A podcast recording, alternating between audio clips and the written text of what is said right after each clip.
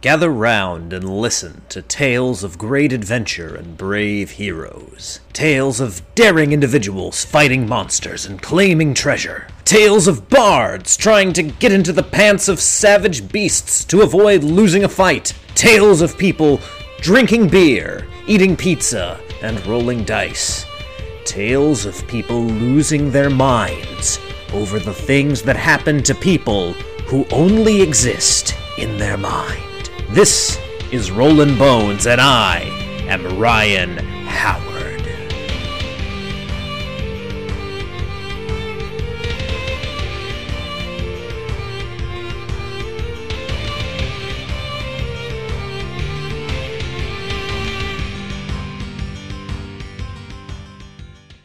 Hello, everyone, and welcome to Rollin' Bones with Ryan Howard, your source for the best in RPG interviews. I am King of the Boneheads, Ryan Howard, and today I am flying solo for a couple of product reviews for some stuff that was uh, very kindly uh, given to me, actually, by two previous guests. Uh, so today I will be talking about both the occurrence at Howling Crater adventure that, that Levi Combs and, and Planet X Games put together, and I will also be talking about the Zweihander RPG from Daniel Fox. So, before we get started, just so you guys know, again, full disclosure, I've already said this. Again, these these guys were guests on the show, and out of the goodness of their hearts, they gave me free copies of these adventures. I don't think that affects my opinion. I like to think that I'm able to kind of divorce myself of, uh, you know, the, the kindness of the guests and to, to honestly review the products. But I'm just letting you guys know again, you, you heard them on the show already, uh, but they gave me free copies. So that's, that's how I've come to review these products.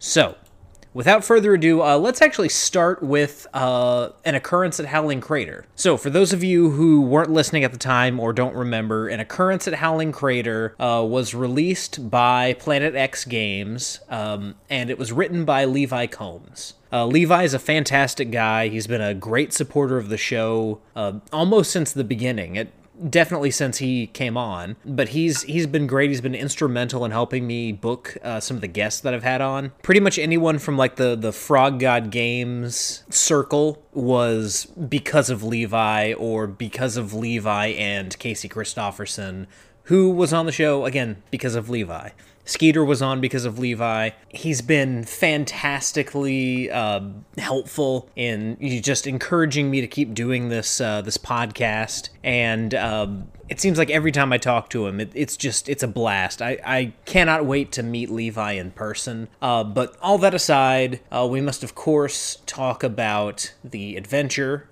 and how it stacks up on its own merits. Aside from Levi, there's there's a few other people who worked on this uh, RPG uh, in the art department. Uh, so the front and back covers were done by Adrian Landeros, and the interior art was also done by Landeros with uh, some art by Ed Bickford, Timothy Burns, and Jay Shields. And then the cartography was done by Carl Stjernberg. Uh, someone will, without a doubt, correct my pronunciation of that. If you hear a clinking noise in the background, it is my new D20 whiskey stone. It is louder than I anticipated, so just just throwing that out there. If you hear a clinking noise in the background of this episode. The basic background of this adventure is there's an alien craft that, uh, in order to escape uh, some some problems that were happening kind of on board the craft, basically overloaded their dimensional drive and skipped across reality, as it's described in the book, like a stone across water. And it ended up crashing in essentially your campaign setting, wherever that that may be. And there are a few different settings in which this uh, this adventure would work pretty well. I'll get to that at the end of my analysis. So let's talk about kind of the the overall uh, layout of the book. I feel like the layout's very good. I'm not seeing really any formatting problems, and it also seems to be pretty tight on the typo, formatting, layout, flowing, all that stuff kind of fits together well. It feels like the book was actually, um, you know, designed with this layout in mind, which is always a good thing. And there's there's rarely any times where I kind of get lost reading the book. That's that's something that tends to happen with a lot of adventure modules. I've noticed with me is sometimes I get kind of lost in like where the text is, and a lot of that's down to the way that some books are formatted as far as where to put the images and, and how the columns break up and, and all of that. Sometimes, if the layout is not done correctly, it can be very confusing. Uh, but but Levi and, and his team have done a great job with that here. So that is not a concern. The art all looks fantastic. There are a couple of the bigger pictures that have uh, signatures on them that I can see. Uh, so some of them, some of them I know who drew them. Others I don't know. Uh, but all of the art in this book is fantastic. It, it looks really cool, kind of old school in a way. And, and Levi definitely was talking about how he um, he wanted to kind of uh, capture that old module feel, kind of that gritty DIY feel that like 1E modules had. And I, I feel like he's done that very well. Uh, another thing that he's done very well is definitely capturing the uh, the grindhouse aesthetic because there are moments where I was reading over descriptions of characters and this mostly has to do with the uh, the the denizens of Howling Crater, the Watts clan. These inbred radioactive mutant hillbillies. There are descriptions of them that made my stomach churn, and I think I might have actually gagged once or twice while reading the descriptions. And that is a that that's a compliment for those of you who who don't know. I know Levi knows that, but for those of you who don't, that is absolutely a compliment. I got the this visceral reaction to to hearing the way that Levi described all these people, and he described them in character as as one of the other uh, members of the Watts clan who kind of left the the crater. And it's very it's very Hills Have Eyes, Wrong Turn, Texas Chainsaw Massacre, and he's captured that aesthetic in this part very well. And there is a second part to the adventure uh, beyond just what's in the crater. Uh, as, as the party journeys, uh, like I said, there was that spaceship that crashed into the crater. Uh, it was found by a guy named Obadiah Watts, who uh, basically was like mutated by the radiation of the reactor and has since brought his entire family into the crater and it's expanded into like i said this inbred mutated gross tribe of killer hillbillies. But once you get past that, uh, there's the aspect of the spaceship. And it's here that I feel like the, the kind of the real brilliance of this module shines through. To be perfectly honest, when when I first heard the the concept of there's a crashed like 1950s aesthetic flying saucer, like a Plan 9 flying saucer that had crashed in like a D&D fantasy world and these like hillbillies had kind of spawned this cult around it. I was very skeptical. Hearing Levi's enthusiasm kind of made that skepticism die down a little bit, but the concept itself with me uh, being a bit of a genre snob and, and being a bit of a genre purist, me thinking, okay, these two things should not coexist. They shouldn't meet. But the way that Levi kind of describes not just the spaceship, but he also goes to great pains to describe like how you as the dungeon master should describe the surroundings as your players would see them.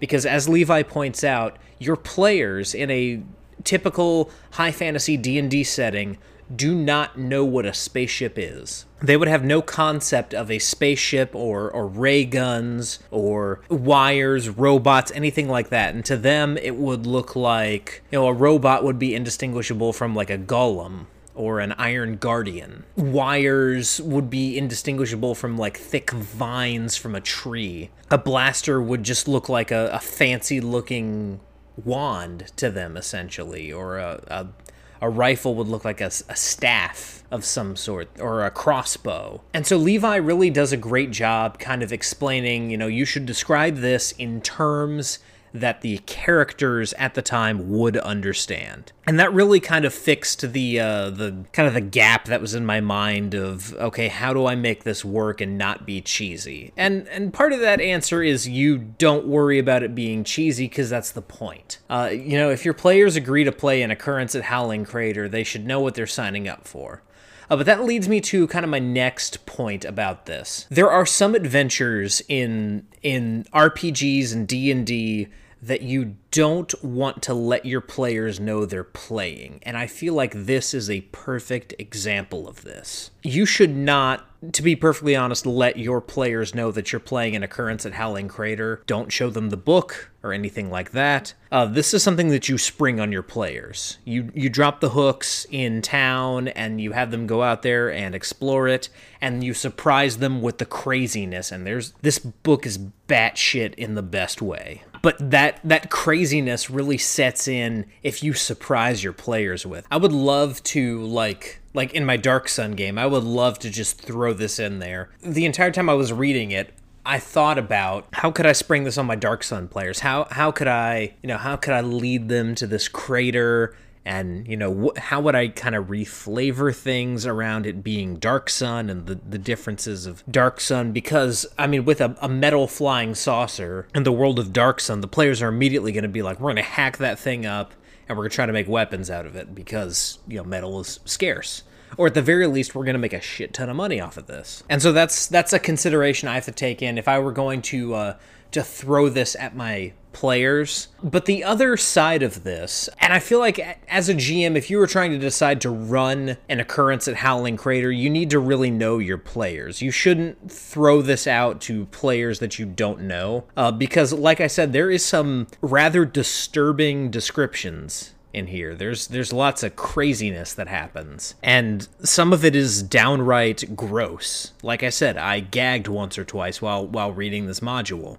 There are some descriptions that, if you read that out loud at certain tables, uh, might not go over well. So, if you're going to spring this on your players, uh, my one caution would be to know your audience. But with that being said, if you feel like your players would be totally into this, you know, if you've got some Grindhouse fans or some like old school horror fans at your table and you want to just kind of shake things up a little bit, absolutely spring this on your players. Don't tell them that they're walking into it though, but yeah, go for it. Now, as for uh, settings that this uh, system would work well in, the first one that comes to mind is it's this is the one that the adventure was designed for. Uh, this is the one that Levi will encourage you to run the game in. Uh, that would be a traditional D and D setting. Uh, I I don't know if you want to throw this into Forgotten Realms. Uh, you might want to. That might be cool but uh, just just like your average d&d setting because it, it makes for a cool juxtaposition. And then of course uh, what my mind was on the entire time i was reading was dark sun. Uh, as you guys know i, I have uh, kind of a bone for dark sun right now especially with me running it. And so every time I'm, I'm reading new stuff i just think about how i can apply it to dark sun. But i feel like this this could work really well in a dark sun type setting since there is a lot of just like villages off the beaten path out in the middle of the tablelands that no one goes to and you know the inhabitants will probably kill you and eat you so throwing something like this in there and then just having like a crashed alien ship, you know, it, it could lead to some interesting plot points, especially with uh, Dark Sun being completely cut off from the other planes. So this idea of, you know, when did this thing get here? How did it get here? What's it doing here? What were they trying to do? How did they get to Athas? That kind of stuff. That's all interesting in a Dark Sun setting. And then the other setting that I think would be really cool for this, uh, if you are running Deadlands, or any other kind of Weird West game, or even any other kind of Wild West game. If you threw this at, at someone in a Wild West game, I feel like that would be very interesting. There's definitely like a, a Southwestern vibe to the, the Watts clan. Uh, you know, you think about like Texas Chainsaw Massacre. It's it's stuff like that. It's it's Southwestern desert people, you know, who who are, are cannibalistic and inbred hillbillies and stuff like that. It's I feel like it would work really well in a western setting and and you know it, would be cool to introduce like guns in this type situation I, I feel like that would make for for something kind of interesting especially with uh, some of the magic aspects that show up in in this game I'd, I'd very much like to try to convert this to Deadlands. That that would be that would be a ton of fun. And and with Deadlands, I probably would tell my players, "Hey, we're gonna do Howling Crater." But even then, eh, maybe not. Maybe not. So, my final verdict on Howling Crater if this is something that you think your table would enjoy, go for it. Would I recommend this to every single table? Probably not. And again, that's just, it comes down to like how strong of a stomach you have for uh, crazy, wacky, out there grindhouse stuff. I think some of this stuff is really cool. I'd love to throw this at my players and see, you know, can they survive it? Uh, and and that's another thing about this adventure. It's very brutal. So you know, if your table isn't looking for kind of a brutal game, uh, this yeah, this will kill them. This is a meat grinder. I've not run it, but just looking at the stats and looking at what people can do and just just how much is sitting around this this is kind of a meat grinder. And i think levi did that on purpose. But yeah that's that's really all i have to say. If you think your players would dig it if you yourself dig it and you want to run this absolutely this is a well written adventure. Um, it's cool. It's it seems like a blast. I'd love to run it for a group sometime. Uh, but if you don't really get the sense that this is for you, then yeah, it's it's probably not for you. You you will know by the first two pages whether or not you will enjoy this or your group will enjoy this. Uh, so I recommend checking it out. Levi, like I said, is a great guy. You should give him your support. And if you're into Grindhouse, if you're into Texas Chainsaw Massacre, or Plan 9 from Outer Space or you know any kind of crazy sci-fi or, or uh, killer hillbilly movies, uh, yeah, this is for you. This was made for you, specifically for you. So from there, I'm going to move on to the next topic at hand, and that is, of course, uh, the Grim and Perilous RPG Zweihander by Daniel Fox, published by Andrews McMeel. Guys, this book is gorgeous. They did a great description of this thing on Vintage RPG when Daniel was on that show. Uh, but for those of you who have not seen this book in its full glory, and this is the revised core rulebook, Daniel did recently release the uh, the Zweihander Player's Guide, which takes out the DM stuff. But this uh, revised core rulebook, it is it is a two hander. It lives up to his name, and it is gorgeous. The art in this book is phenomenal. So yeah, the the artist on this book is uh Dejan Mandic, I believe is how you say the guy's name. And again, someone will have to uh someone will have to correct me on that pronunciation. But yeah, all of this art, uh, the the style that it's done in is is very cool. It's all like uh, kind of pencil sketchy. It looks like it looks like some of the like illustrations and cartoons that you would have seen in the time period that this uh, this game is set in.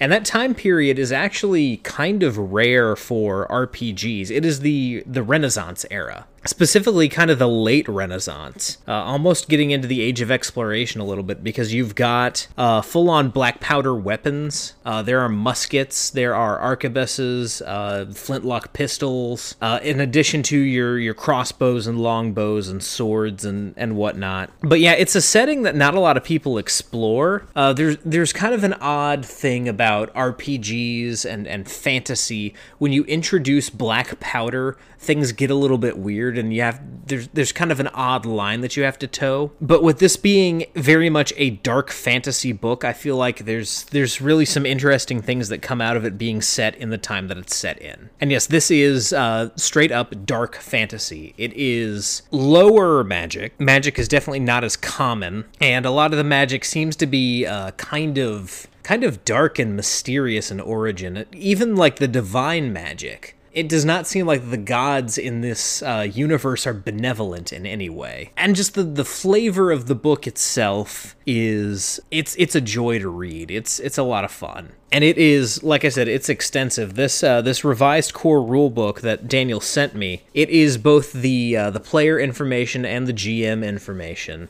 Uh, so it's a complete package here, and and even at like the back, uh, beyond even just like the uh, the information about you know like how to run things you know how to how to do a campaign that kind of stuff. You even have like a bestiary at the back. I'd like a full monster book. That that sounds I, of course everyone wants a full monster book. Monster books are awesome. But yeah there's uh, there's definitely like a full bestiary at the back. And uh, yeah this, this this is a complete package. And it is a marvelous book I I really enjoyed looking through this book. But let's talk mechanics because of course, you know, we we have to talk a little bit about the content of the game rather than just the the beautiful package that it was uh, that it was delivered in. And uh, to be perfectly honest, when I first read the rules and first started kind of going through this book in the way that that Daniel recommends you run a Zweihander game, I was uh, initially turned off if I'm being frank, there are a ton of character options. There's a lot of stuff to figure out if you're building a Zweihander character. And what Daniel recommends is that you roll for all of it. You don't necessarily have to roll for your uh, your gender, and you don't have to roll. Well, okay, so you don't have to roll for your race if you're going to be a human. If you just want to be a human, you say I'm a human. But if you decide you're going to be a different ancestry, as it's called, uh, instead of race, uh, you can be elven, dwarven, halfling. Uh, I believe orc is an option. All the all of your like typical player character races are there as ancestries, but what Daniel recommends is that you roll to see what ancestry you are if you decide not to be a human. And then you roll your stats. And then, um, and this is kind of where things uh, initially kind of broke down for me uh, as far as, you know, being into the game. Uh, you then, you then roll for um, your class, and then you roll for your profession within that class. And my gut reaction to this was, well, what if I roll wizard stats but fighter as my profession? And uh, you know, that's that's my D and D brain thinking. But the thing about this game, it, it, it's it's designed for you to randomly roll your characters, and the the more I dug in, the more I realized, you know, it, this is what the game's built around. And I would certainly allow people to to pick their class and, and pick what they want their character to be. The one thing that I still have not uh, fully come around on is uh, rolling for your body type. I feel like that should be player choice, especially since, as Daniel says in the book, there's no penalty to your body size. And this is just kind of digging into my own psyche a little bit here. I very much like to play characters that I would aspire to be, and uh, maybe this sounds shallow, but I, the entire time I was rolling my character, I just went, please don't roll fat.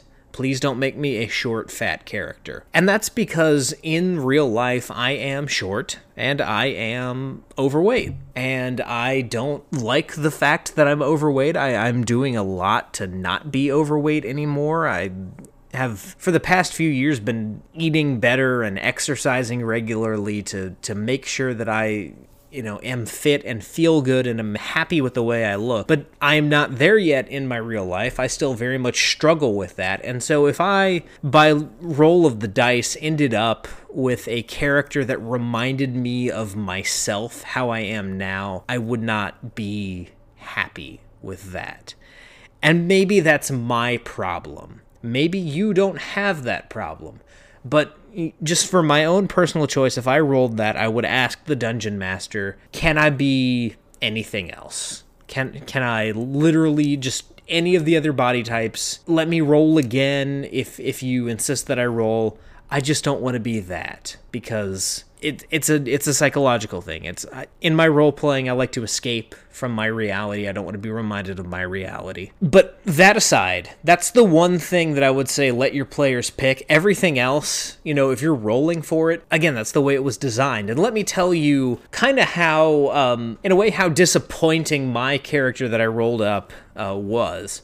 So when you roll up a character, you're using uh, 3d10 for stats, and then I believe it's 2d10 for everything else after that because it's a 1 through 100. But I rolled up a character who he was young, he was tall, he was average build. But when I rolled his profession, I got commoner. I am a commoner, not a fighter, not a ranger, not a rogue, not a bard, not a wizard. I'm a commoner. Just an average dude. And I had decent stats. Like my stats they weren't fantastic, but they weren't terrible. I got a commoner, and then I roll for what my specific profession is within uh, being a commoner. I get doomsayer. For those of you who don't know, a doomsayer are uh, like the people in uh, Monty Python and the Holy Grail who were uh, chanting and beating themselves with with the boards. You're like a, a hyper religious fanatic wanderer. You're you're the guy with the sandwich board that says the end is nigh, and you beat yourself. And that was the character that I rolled. And uh, for those of you who don't know me or know my playstyle, I'm very much drawn to martial archetypes. You know, I like to be the fighter or the ranger or the rogue. I, I like to I like to stab stuff. I'm not so much a magic guy. I'm trying to learn that aspect, but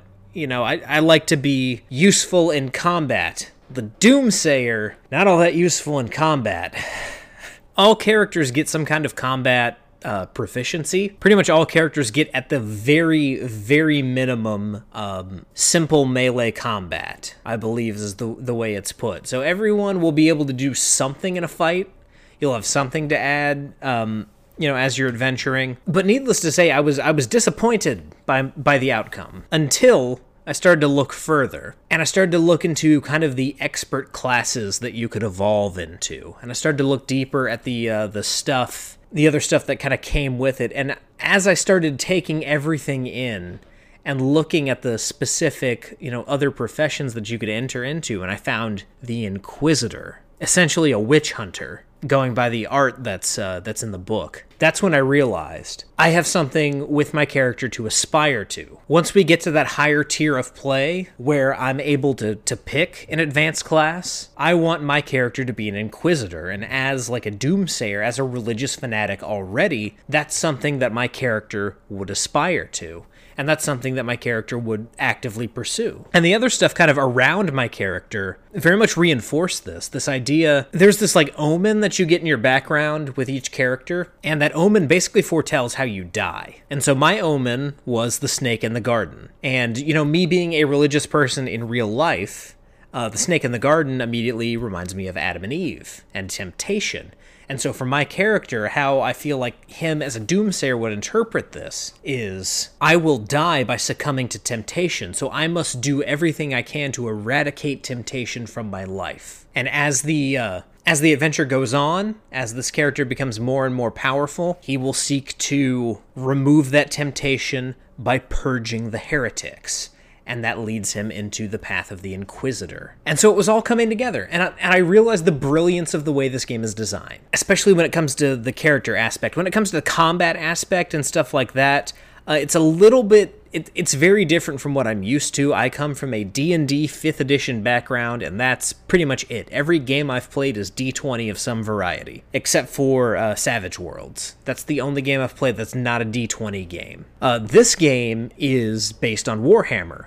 So it's based on a percentage dice. So the the only dice you're rolling are two d10s as your your percentile dice, and then uh, there's a chaos dice, which I believe is a d6 or a d8. It's one of those two and that only comes into play every now and then, mostly for spellcasters. But your your your D this D one hundred idea and and having a percentile, and you want to roll under this uh, this number that you get. You know, if you're at hundred percent, it's anything but hundred, and and you know the way that crits work and stuff like that in this this new system i it took me a little bit to get used to but i do I do like the rule set. I do feel like it'd be easy to teach people. It would be easy to teach people who've never played an RPG or, you know, people who are familiar with Warhammer. It might be challenging to teach someone who, like me, came purely from a background of D20 games, uh, especially someone who comes from like 5th edition. It, it might be a little bit of a challenge. You, you'll have to unlearn some things about how the dice work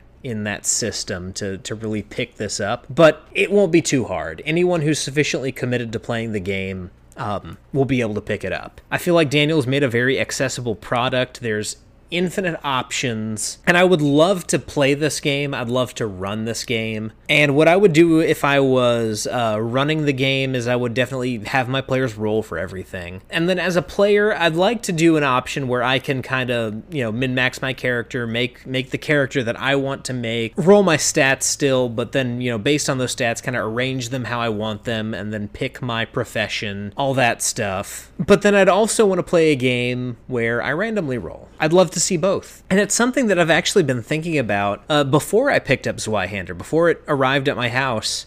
I was thinking about doing this in D&D. The next time I play D&D, I want to roll my stats uh, 4d6 in order, drop the lowest, and then from there pick my class because I feel like I too often get stuck in that rut of I'm going to play a martial character and then when I decide I'm going to play a martial character, I end up making the same character multiple times over. And I feel like kind of to break myself of that that same mold that I cast all of my characters in, I do like the idea of the randomness. And so next time I play D&D, you know, as a player, I'm going to ask my DM if I can roll my stats in order with them watching so that, you know, they don't think I'm cheating or anything like that and then pick my class from there. And hopefully the DM will allow that. I know sometimes DMs want a good party balance, and so if everyone else is doing other stuff and I roll something that conflicts with what the people at the table are doing, then that might be a problem. But I'd love to generate a random character and then have to flesh that character out in my own way at the table. Because I feel like that would be a great challenge for me as a role player and a fan of RPGs.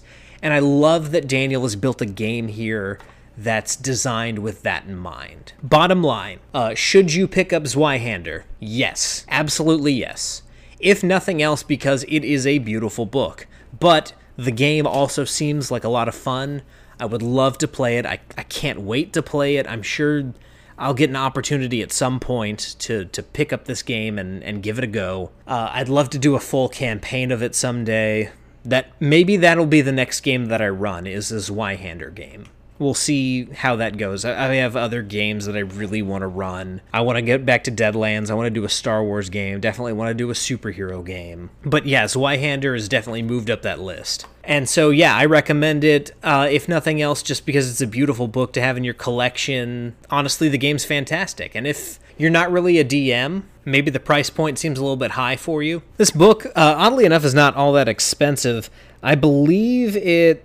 Uh, so it MSRP's for right around sixty-five dollars. Uh, I think you can get it for less than that. If I pull it up on Amazon, I believe it's going to be right around the uh, the $49 $50 range.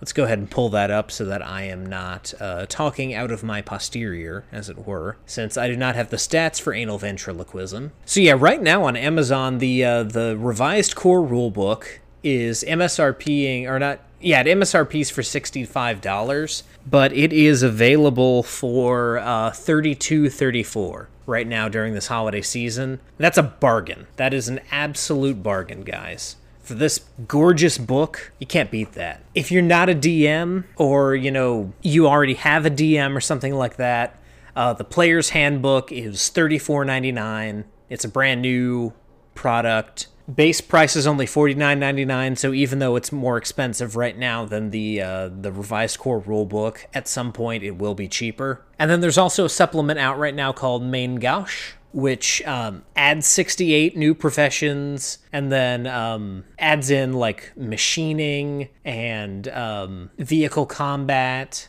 alchemy, elder demons, all kinds of crazy stuff. I definitely need to pick this up. Since I plan on someday running this game or playing in this game, I, am definitely going to pick this up. And then there's also a character folio, which is um, it's like a journal for your character. It's a character sheet. There's also a DM folio or a GM folio rather, because DM is a copyrighted thing. But yeah, all told, Daniel has a great package here. That's going to be taken out of context at some point. And he does have kind of an OGL thing going on where you can you can make stuff with Zweihander and and release it as, you know, kind of under the the open gaming license. There's a lot of cool stuff going on with this game. I'm definitely looking forward to this game kind of gaining more traction. It's already super popular. There's there's people doing like stuff on Twitch with it.